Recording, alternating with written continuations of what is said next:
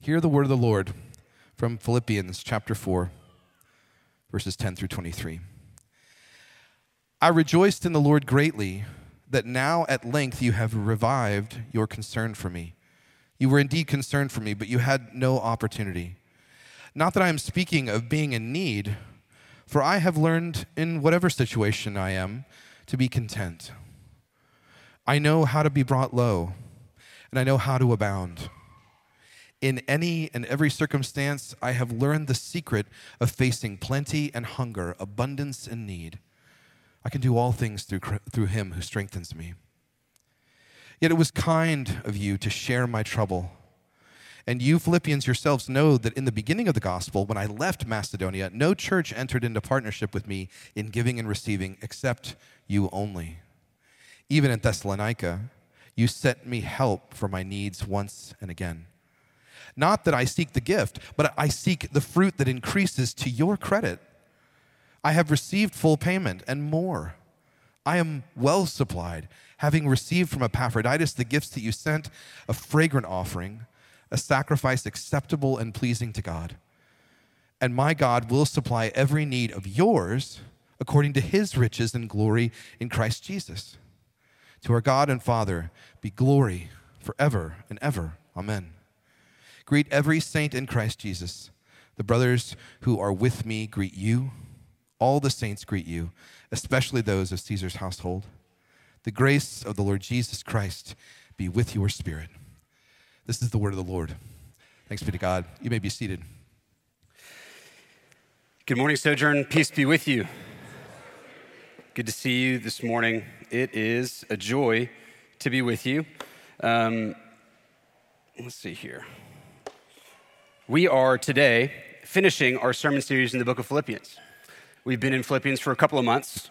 Uh, we've walked through passage by passage and we've looked at what the Apostle Paul, the author of Philippians, has to say to the church in Philippi, and we've been pulling out uh, uh, details and teachings from this book of Philippians for what this looks like, not just to a church 2,000 years ago, but for our church today. Um, it is known, of course, by many as the Epistle of Joy.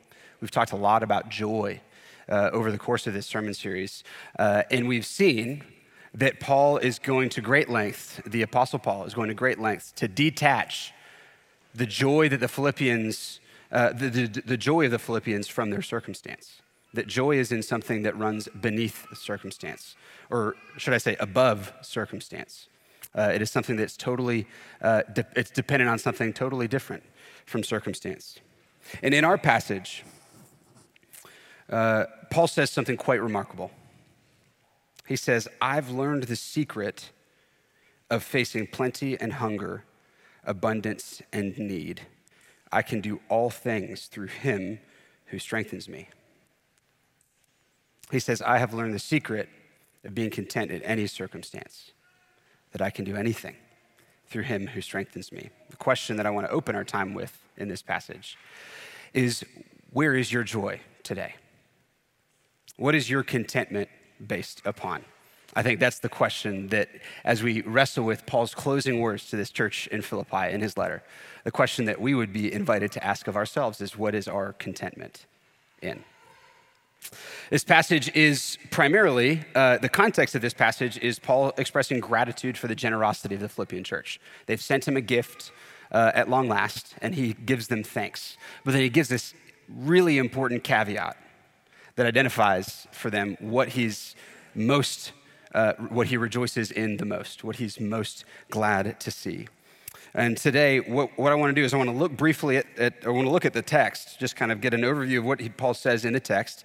And then we're going to ask, basically, we're going to look at three points. We're going to look at what Paul's inviting us to. We're going to ask how or, or where we are invited to avail ourselves of what he's inviting us to. And then we're going to ask how. So, what, where, and how. What are we invited to is the first point. And to begin, let's just look at the passage. Let's jump right in. Paul, like I said a moment ago, is thanking the Philippians for their generous financial support. He rejoices in this and he commends them for their giving, but then he qualifies his commendation to make it clear what he's rejoicing in. And we get a window of sorts into the tension that Paul experiences as he receives financial generosity as an apostle. Listen closely as I read verses 10 through 14. Paul says, I rejoiced in the Lord greatly that now at length you've revived your concern for me. You were indeed concerned for me, but you had no opportunity. Then he says, Not that I'm speaking of being in need, for I've learned in whatever situation I am to be content. I know how to be brought low, and I know how to abound. In any and every circumstance, I've learned the secret of facing plenty and hunger, abundance and need. I can do all things through him who strengthens me. Yet it was kind of you to share my trouble. We'll stop there. So Paul uh, gives them thanks, commends them, and then gives this qualification. And we're welcomed into this tension that he has. So, on the one hand, Paul was in need and he was grateful for the gift. The Apostle Paul, uh, uh, in case you weren't here with us at the beginning of this sermon series, Paul is imprisoned in Rome. He's under house arrest, which means he can't get a job, he can't work for, to, to provide for himself. Uh, and so, he's in a, a real uh, financial need. Uh, and so their gifts, the gifts of the church in Philippi, really did serve to both provide for Paul's needs and to give him a great encouragement in his affliction. He says, Thank you for joining me in my trouble. Uh, that same in, in verse 14, it's kind of you to share my trouble, share my affliction, to enter into this with me. So he's very encouraged, even as his needs are being met. But on the other hand, he was hesitant repeatedly in his ministry. We know from elsewhere in the Bible Paul was hesitant to request money and then even to receive it because it's worked against his ministry in the past. We read in his letters to the Thessalonians and the Corinthians that Paul had been accused of fleecing the sheep, which is a way of saying he'd been accused of preaching the good news and then taking a gift, right? To be in it for the money. And so repeatedly, Paul says, I'm not going to demand payment. In fact, I'm not going to receive your gift. I'm just going to preach and then make tents. He was a tent maker. He, he, he earned an income outside the church um, so that he couldn't be accused of being in it for the money. And so he's abundantly clear here, even as he's thanking them. So the Philippian church was one of the few that did partner with him financially. But even as he receives their gifts and thanks them for it, he's clear what he's thankful for. Not that he needed their money, but because uh, of what it points to in them, what it demonstrates about them. Paul's thanksgiving uh, points to what God is doing in them as they give. Listen to how he says it. So he talks about their partnership, and then he says what their partnership means. And you, Philippians, verse 15, you yourselves know that in the beginning of the gospel, when I left Macedonia, no church entered into partnership with me in giving and receiving except you only. There's some indication that Paul may have not let other people enter into this with him, that it was just the Philippians. Even in Thessalonica, you sent me help for my needs once and again. Not that I seek the gift, but I seek, and here it is the fruit that increases to your credit. I've received full payment and more. I'm well supplied, having received from Epaphroditus the gifts you sent. And again, a fragrant offering, a sacrifice acceptable and pleasing to God. See, the source of Paul's joy in receiving this gift is in what the generous gift says about the Philippians God is with you. God has been moving in your hearts. Your generosity, as always, points to the fact that the gospel is bearing fruit in your hearts, the fruit that increases to your credit. Paul gives this kind of compound interest analogy to the Philippians to explain when you're generous, God is keeping track of it, right? Your reward is growing. Think about the last time you gave money to someone, whether to the church or to a, a missionary or to some organization. Think about the last time you g- gave money what was going on in your head, what was going on in your heart when that happened. What Paul says here clearly indicates that giving is no less spiritual than any other thing that we do. God is working in our hearts and minds as we give generously to others. Here in Philippians, Paul is certainly grateful for their gift. He doesn't ignore the reality of physical discomfort and need, but his concern here is the same as his concern elsewhere to help the Philippians find their true contentment, not in money, but in God. We see that in what is, I think, the heart of the passage. He thanks them for giving out of concern for him, and then he says in verse 11, Not that I'm speaking of being in need, for I've learned in whatever situation to be content. He's learned something. And this is what he, he calls it the secret of facing plenty and hunger, abundance and need. And what is that secret? The secret is this that I can do all things through him who strengthens me. So, this is one of the most popular verses in the Bible. And it's important to ask what Paul's actually talking about when he says this first. And so, to understand what Paul's talking about, there's a couple of details in the context that we need to take into account as we try to understand and unpack what Paul means. There's kind of two layers of context. The first layer is this in the immediate context, it's important to remember that Paul has primarily been talking about economic realities. He's been talking in his whole letter about living in a manner worthy of the calling. He talks about these wonderful things of being Christians, like humility and unity and love and generosity. And then towards the end of the letter, in the passage we looked at last week, Paul puts his finger on their anxiety. And their anxiety would have been primarily with respect to money. The Philippian church was in a region known as Macedonia, which was an impoverished region, and Christianity was on the margins. And so it's an already impoverished region, and Christianity would be on the margins of that society. So this was not a wealthy church. And so they would read this stuff about the glorious joy and life in the gospel, and they would have said, But what about, what about our needs? And Paul says, Don't be anxious about anything. So Paul's talking about money in many ways. A few verses after this, uh, here in later in chapter four, Paul's about to assure them that God will provide for their every need. Paul's point here is he's talking about money. He says economic reality does not affect his or anyone's ability to do what God has called them to do. In other words, material abundance is not the basis for contentment. For contentment. This is one aspect of the secret that Paul's talking about whether you're rich or poor, whether you're abounding or whether you've been brought low. God is with you, empowering you to do all things. The second contextual layer, in addition to the economic realities, um, is the prevailing view of human flourishing in Philippi, in Rome at this time. Stoic philosophy, um, in Stoic philosophy, which was a prevailing view of human flourishing, uh, self sufficiency was the essence of all virtues. To be stoic, to be a, the, the, the prime example of a stoic human being, is that you are a self sufficient human being. The one who conquered in a world marked by suffering is the one who had become independent of all things and all people. The Stoic doctrine was that man should be sufficient unto himself for all things and able by the power of his own will to resist the force of circumstances. So to be totally self sufficient is what it meant to be free, what it meant to be alive. When we consider this, then Paul's words here take on an additional level of color and meaning. Listen to how Paul talks once again with this in mind. Paul says, Not that I'm speaking of being in need. Paul says, I have no need. I have learned in any situation that I am to be content. I know how to be brought low and I know how to abound. I've learned the secret. I can do all things. You hear how Paul's talking. I know, I know, I can, I can, I'm not in need. He's using the language of the Stoics, the leading teachers of his day, but then he flips the entire construct on its head.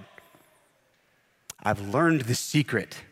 That was a big word, a familiar word in the hearers' names he flips it on its head. His understanding of contentment is entirely different. Rather than being self sufficient, the secret was being God sufficient. In this, Paul demonstrates total freedom. He is totally and fully dependent on God, who provides for him and strengthens him for every situation, and who frees him from being attached to things in this world, which are fleeting and ever changing. I can do all things through Christ who strengthens me.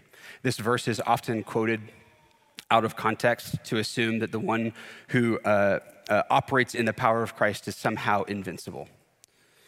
This isn't a blanket statement about the abilities of a Christian. This is a blanket statement about the sufficiency of Christ for all that God has called you to do. Regardless of where and how you find yourself, God has given you all that you need because He has given you Himself. The focus here isn't on what we wish we could do, but on what God has called us to do.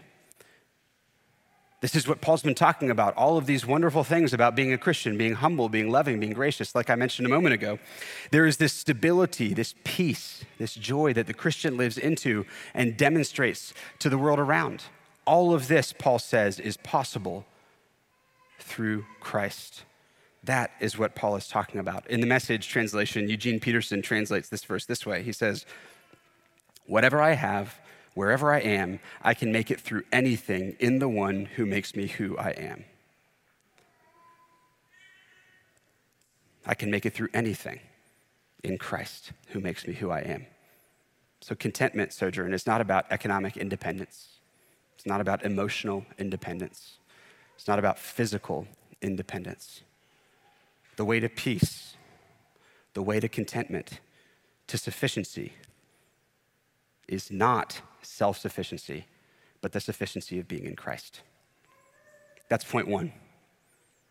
The invitation that Paul gives to the Philippians is this you want to know the secret of being content in any circumstance, whatever the situation. The secret to facing plenty and hunger, abundance and need, it's this. You will only be sufficient when you find your contentment in the Lord, whose strength is made perfect in your weakness, and through whom you can do all things.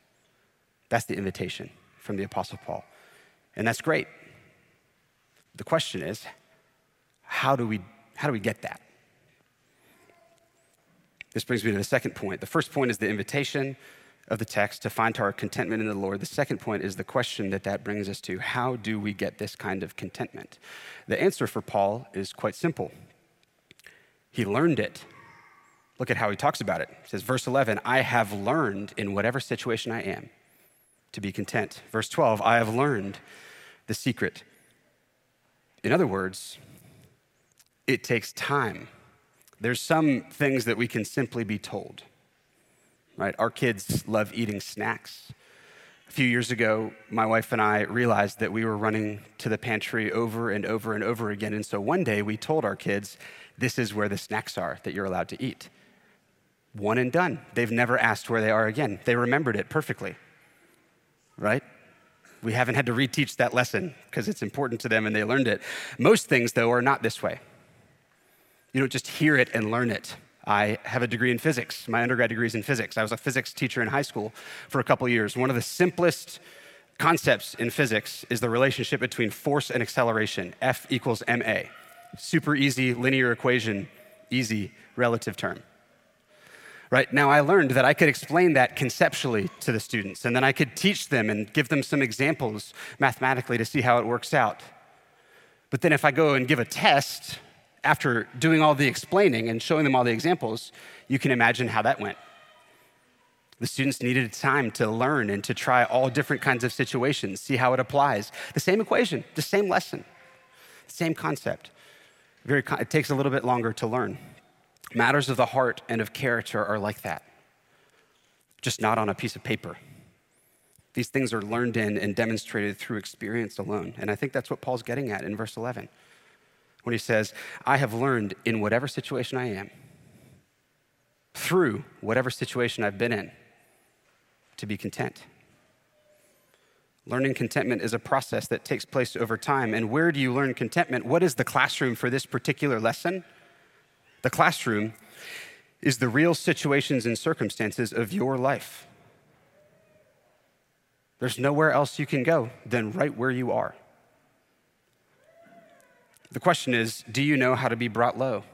And do you know how to abound? This lesson we start learning pretty early. Right? When kids start playing games with one another, they learn really fast that a lot of games have winners and losers.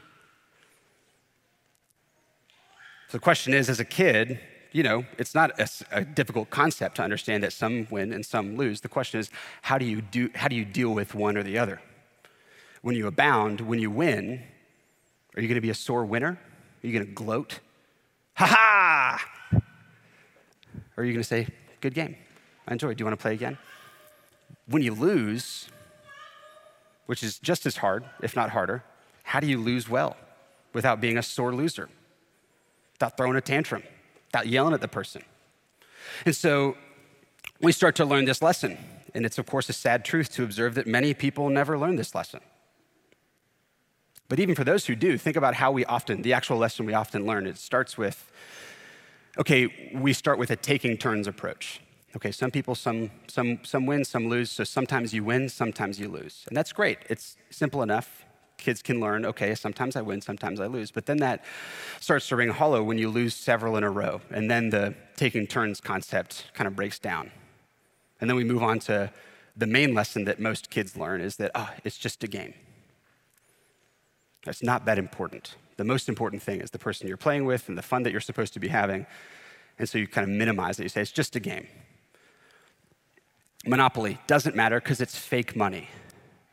Problem is, what about real money? Then it's harder to minimize it. Bumper cars. You get frustrated, then you're like, ah, it's not, it's not a real game. The cars don't get damaged. But then what happens when you get in a car wreck and it's the other person's fault? How do you handle yourself there? The truth is, we struggle with being brought low, and we struggle with abounding. Because the lesson that Paul's talking about learning is something deeper than external circumstance. There's an internal circumstance, a circumstance of the heart, of the soul that needs to be addressed in each one of us. When we are brought low, we tend towards despondency or towards frantic pursuit of relief. When we abound, we find ourselves winners. We tend towards, at best, getting used to it and starting to try to protect what we have won finding our contentment in it. And that's because we're painfully concerned with ourselves. We are deeply self interested, and it's not hard to see how both of those things, abounding and being brought low, lead to anxiety rather than contentment. If you do have it and you think you need it, then you're anxious to keep it. If you don't have it and you think you need it, then you're anxious to get it. When you're self interested, the outcome of that is anxiety. We talked about this last week. I was at a cohort uh, with some pastors this past week um, that I'm grateful to be a part of. And this older man, who's a mentor of sorts to me, said he gave us 30 minutes at the, at, kind of in the middle of the day as, as one of our breaks to spend time in Proverbs 23. He said, just spend 30 minutes in Proverbs 23. So we did. I want to read the first five verses because I think it talks exactly about what we're talking about here. Proverbs 23, verses 1 through 5 says this When you sit down to eat with a ruler, Observe carefully what is before you and put a knife to your throat if you're given to appetite.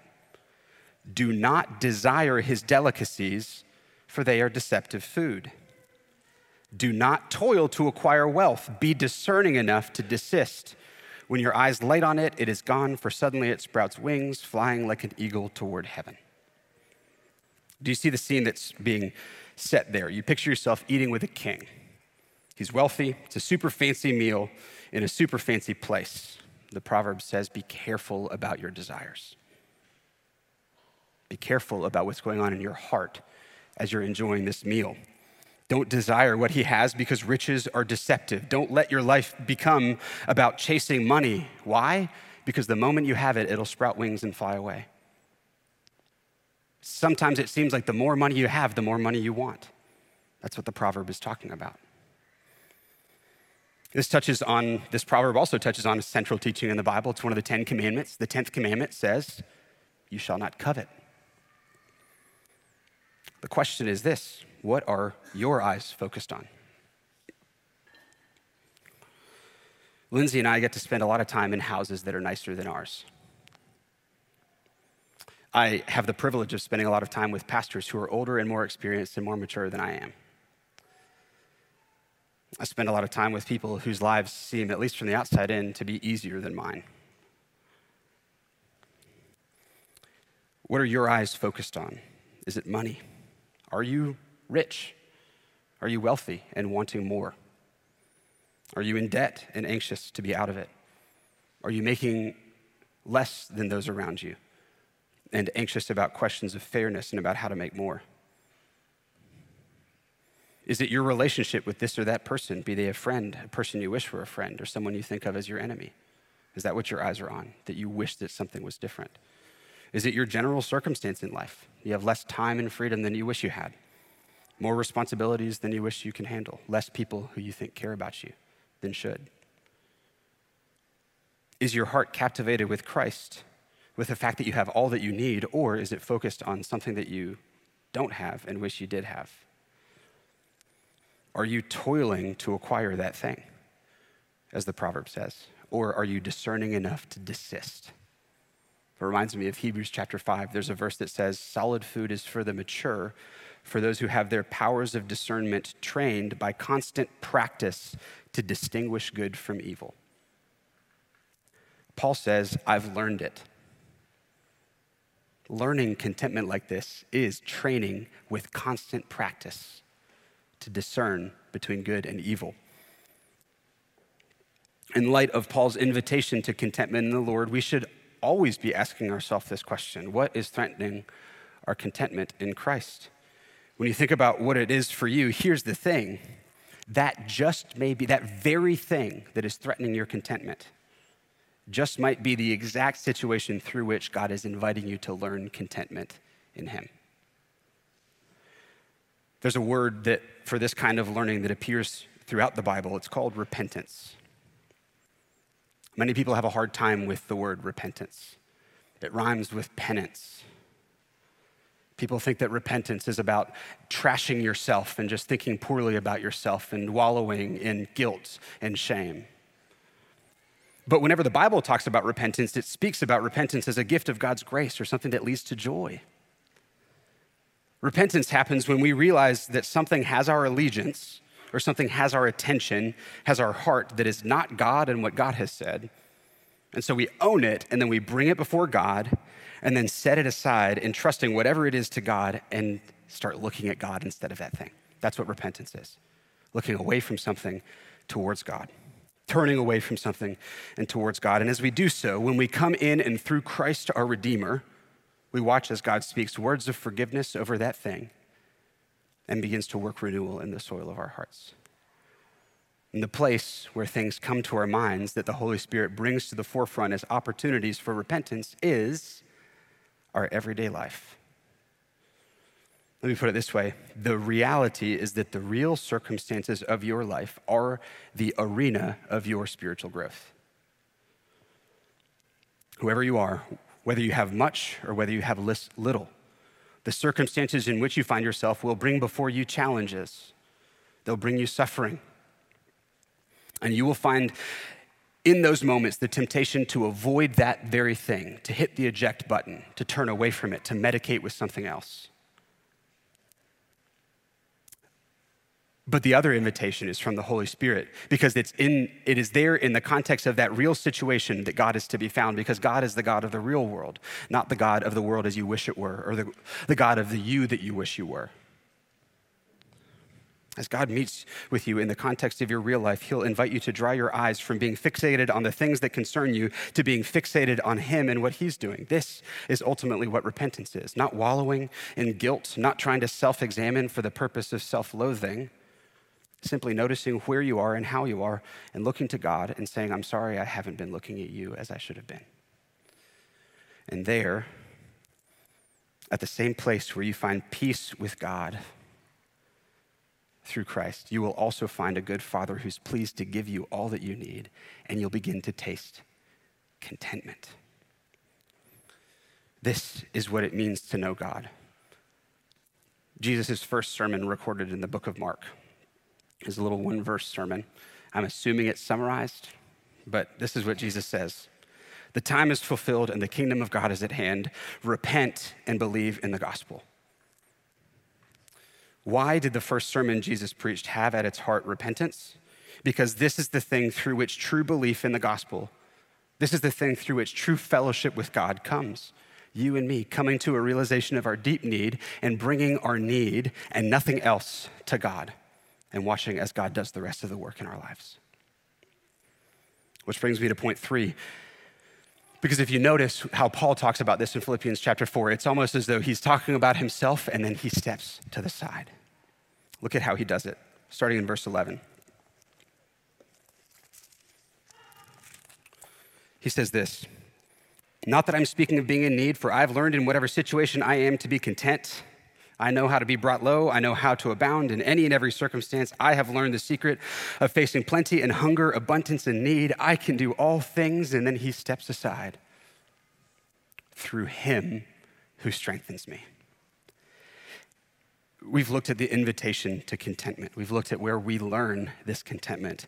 And then now we look for a moment at the one who ultimately does the work of making us, of giving us contentment.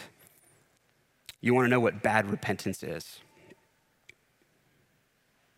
Bad repentance is repentance that has you looking at yourself and concluding, I know the right thing to do. I just need to do better.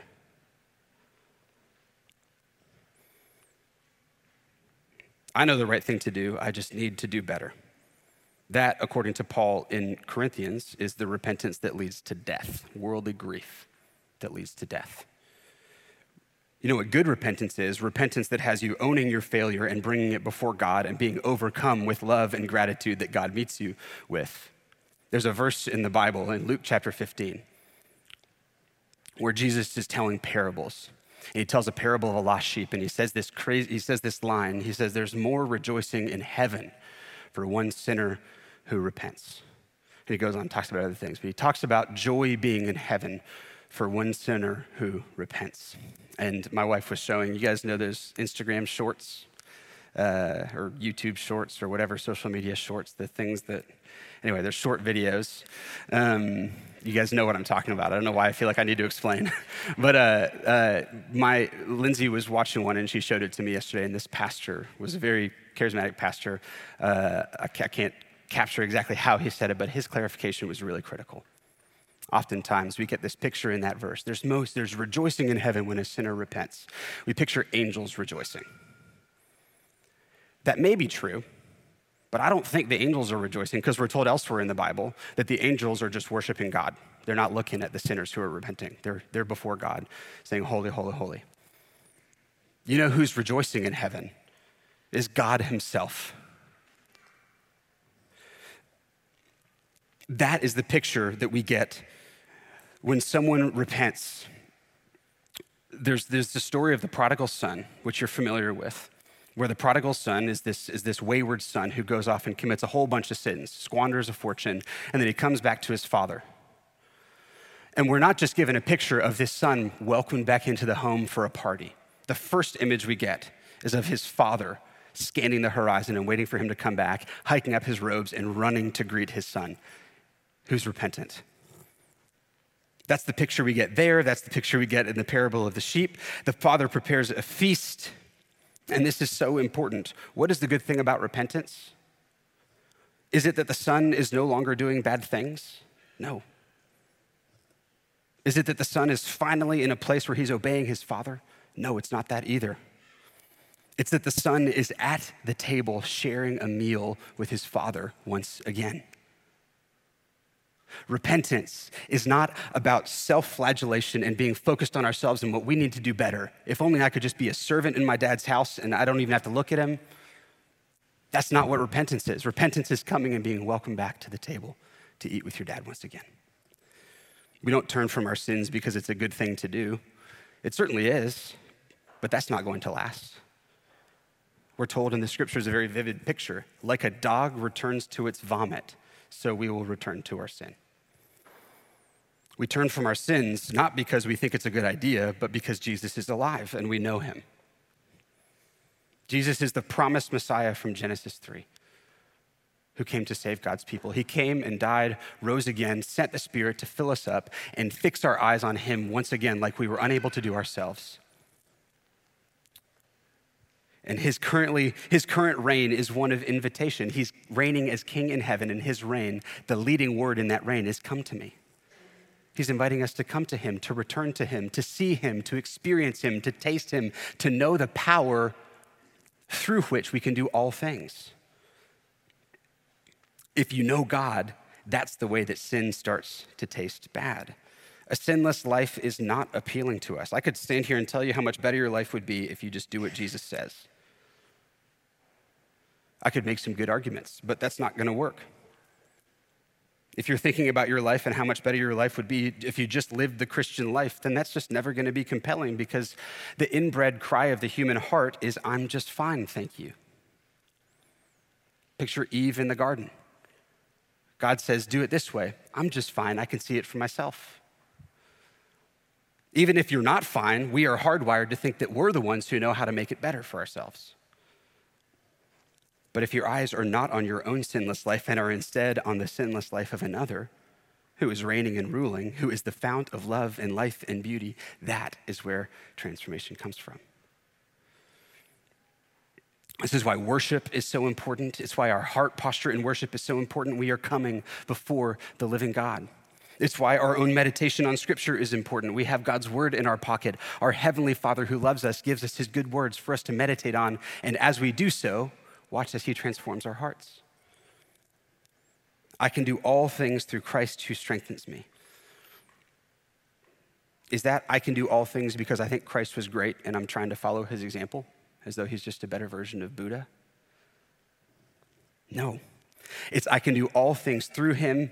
I'm in him. I'm with him. He's with me. No one can take him from me. This is what causes even a poor person to be generous.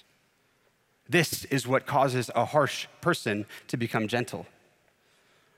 This is what causes an anxious, anxious person to taste peace. I remember uh, one of the first times I ever truly listened to a sermon. Um, I uh, didn't grow up in a Christian home, um, and in high school, uh, I came. I, I, my girlfriend at the time, her family was a part of this church in Atlanta where I grew up, and I remember having an experience uh, through a series of conversations where I came to believe that God might exist but I still wasn't, I didn't know anything about Jesus, but I was like, okay, maybe God exists. So I decided to listen the next Sunday as I was going to church with my girlfriend and her family. I remember listening to this sermon. And I was really excited when the sermon scripture was read. It was, it was a crazy passage that you might know. It's Lazarus and the rich man. It's like the hellfire uh, sermon passage where there's Lazarus on one side, this gulf of, you know, that's uncrossable, and this pit of fire where this rich man is, and he's crying out, saying, Please tell my family so they don't. It's, it's a terrifying passage. So they, they read the scripture, and then I just remember actually, it was one of the first sermons I listened to, and I remember being utterly disappointed because I was in the room and I was thinking, oh, wow, I'm, maybe God exists, but here's a passage we're going to learn about God, God of judgment. I'm not crazy about that idea, but I want you to at least tell me about it. And the, I remember the main point of the sermon was just live in such a way that you can make other people smile. He gave illustrations like hold the door open for someone to brighten their day. Because, like this rich man, some people are having a bad day. The challenging thing is that this preacher, well meaning as he was, wasn't talking about God. Today, this is the plight of many churches. It's the case with some well meaning but theologically liberal churches who've sought to remove the miraculous in order to try to reach a modern man and woman, but ultimately make the Christian message about ethics and moral living. It's a problem with some churches who are well meaning, politically conservative, who've sought to preach the gospel faithfully, but then have given all of their major focus to how we should fix the government out of a fear that we're abandoning our Christian roots. And so the focus of those churches are on political activism. It's the case with some well meaning, community oriented churches who seek to live their life in community in a way that meets the needs of an increasingly individualistic and isolated age, but who emphasize community, period, rather than communion with God at the center. Uh, the reason I'm a pastor is not because I want to try to win an argument with you and try to give you a compelling picture of how you can live your life better. The reason I'm a pastor is because I have met God and I want you to too. I love systems and structures. I'm a systems guy. I have good ideas for how to make things better and run more smoothly, but the whole purpose of any system in the church is to create space where we can meet with God and with one another. Christianity is at its heart a mystical religion which means that there is a real felt spiritual experience of union with deity. There's more to meet, more than meets the eye in the world around us and to the way of salvation and to life. And this is what Paul points to in this passage. He says, I have learned the secret, God with me. This is the secret to being content in any circumstance. I can do all things through him who strengthens me. He is here. He is within me. He is not removed in heaven. He's not making his angels do all the work while he sits detached on some throne in some room somewhere, arms crossed, waiting until he finally gets a chance to judge us and be done with the wicked. That's not the picture we get in the Bible of God. We get a picture of a loving father who's intimately involved, calling, beckoning, chasing down lost sheep because he wants to be with us, to share meals with us once again. Jesus died so that we could have everything. so that we could be invited into and have a way to be made, made clean enough to be back at the table with our Heavenly Father. The problem is that this requires sacrifice. It requires turning from one way and toward another. It requires abandoning our pursuit of the things that we think we want and need and fixing our eyes on Christ and on Christ alone. It takes a ton of practice, Sojourn. The good news is that Paul stands before the Philippians and he doesn't say, this is, he, he doesn't say, this is what you need to do. You're all set for the rest of your life. He says, this is something that you can learn too. Having your powers of discernment trained by constant practice so that more and more with each passing day you get transformed from one degree of glory to another as you fix your eyes on Jesus and follow him. The good news is that God is patient with us and that he's with us. But it does mean we have to let go. Jim Elliot, you might have heard of Jim Elliot. He's a well known missionary martyr who died. He was killed uh, on a mission field to, um, uh, to an unreached people group. And his best known quote is this He is no fool who gives what he cannot keep to gain that which he cannot lose. Christianity requires letting go of big and important things. But you are not a fool if you give up what you cannot keep in order to gain what you cannot lose. We are hardwired to make our lives about what we cannot keep, chasing after wealth. But if we have the discernment to see that once we get it, that's the thing that'll fly off with wings, we'll come, we'll, we'll realize that we have been given a thing to pursue that won't sprout wings and fly away. The rock of ages that's not going anywhere, the cornerstone the one who is sent out of love for us to welcome us home. So, Sojourn, may we be people who don't live as fools chasing after the wealth of the world, but who live as wise men, women, children, fixing our eyes on God, pursuing that which He has laid before us. Let me pray for us. Heavenly Father, we are so grateful for this morning. I pray that you would help us to do a deep dive into the soil of our hearts.